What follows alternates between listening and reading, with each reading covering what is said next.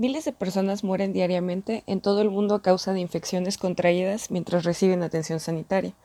Las manos son la principal vía de transmisión de gérmenes durante esta atención. Por lo tanto, la medida más importante para evitar esta transmisión es la higiene de manos. ¿Cómo vamos a hacer higiene de manos? Bueno, existen dos opciones. Podemos limpiar las manos frotándolas con un desinfectante a base de alcohol o podemos lavarlas con agua y jabón cuando necesitamos hacer una cosa o cuando necesitamos hacer otra. El lavado de manos por fricción alcohol está indicado siempre y cuando las manos no estén visiblemente sucias.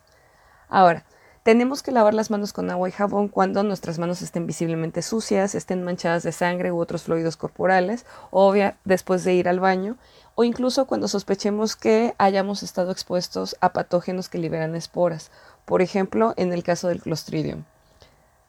Ahora, para todas las otras indicaciones podemos utilizar alcohol gel.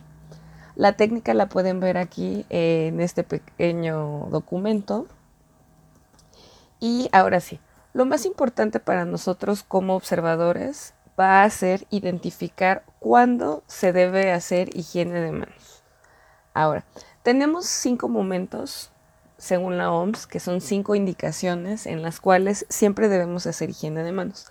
El primer momento, la primera indicación es antes de tocar al paciente. ¿Eso qué significa? Que antes de que yo me acerque a mi paciente o toque todas las áreas que están alrededor de mi paciente, tengo que hacerme higiene de manos.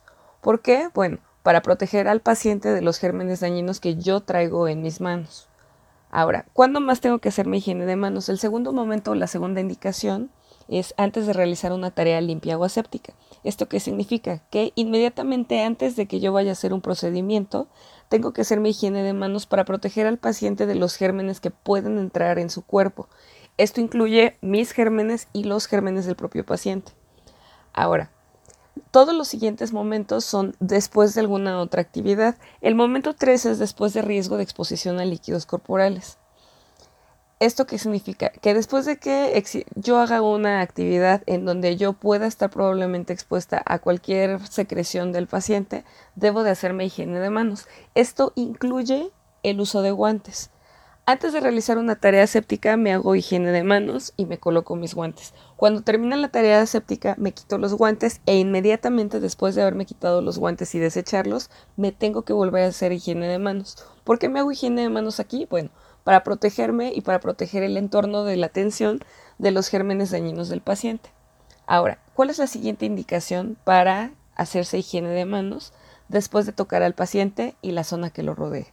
¿Esto qué significa? Que en el momento en el que yo me voy a retirar de la cabecera del paciente, me tengo que volver a hacer higiene de manos. ¿Por qué me hago higiene de manos aquí? Bueno, para protegerme y para proteger todo el entorno de atención de la salud de los gérmenes dañinos que pueda tener este paciente.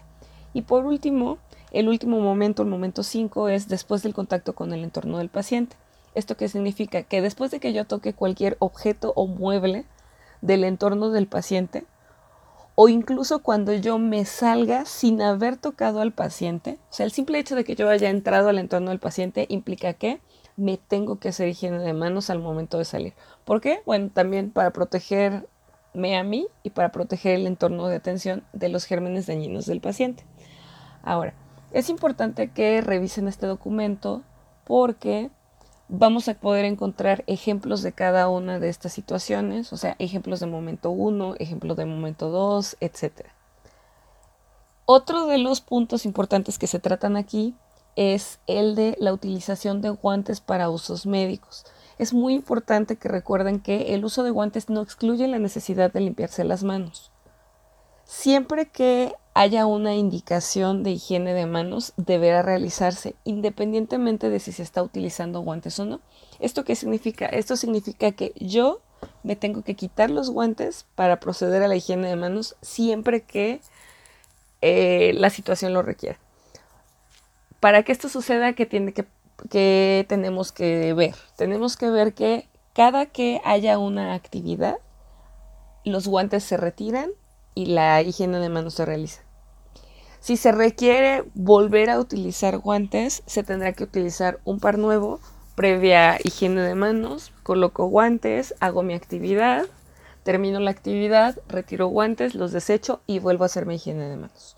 Ahora, existe una pirámide de uso de guantes que nos va a ayudar a saber cuándo está indicado que la persona en la que estamos observando utilice guantes y cuándo no está indicado.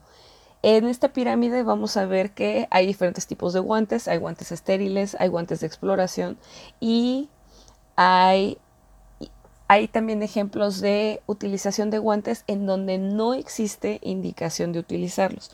¿Esto qué significa? Si yo me pongo guantes para tomar la presión, para checar la temperatura y el pulso, esto está completamente no indicado. Yo no necesito eh, ponerme guantes para checar la presión arterial porque no tengo riesgo de exposición a sangre o fluidos corporales, excepto si tengo un paciente que tenga un aislamiento especial con precauciones de contacto. En este caso, los guantes se utilizan como equipo de protección personal. Pero si esto no sucediera, si no hay secreciones, si no hay riesgo de exposición a fluidos corporales, no está indicado que se utilice guantes. Y es muy importante que nosotros hagamos énfasis en esto porque está asociado el uso de guantes con la no realización de higiene de manos en los momentos adecuados. Entonces yo les recomiendo que lean este pequeño, no es un documento, es este como si fuera un folleto informativo son siete hojas, es información muy básica. Tienen ahí todo lo más importante. O sea, esto les ahorra leer el manual de 78, de 70 hojas. Bueno, no les ahorra, pero digamos que lo resume muy bien. Y bueno, eh, este sería el primer documento que quiero que revisen antes de que empecemos a ver en videos y en la vida real cómo se ve las indicaciones de momentos de higiene de manos.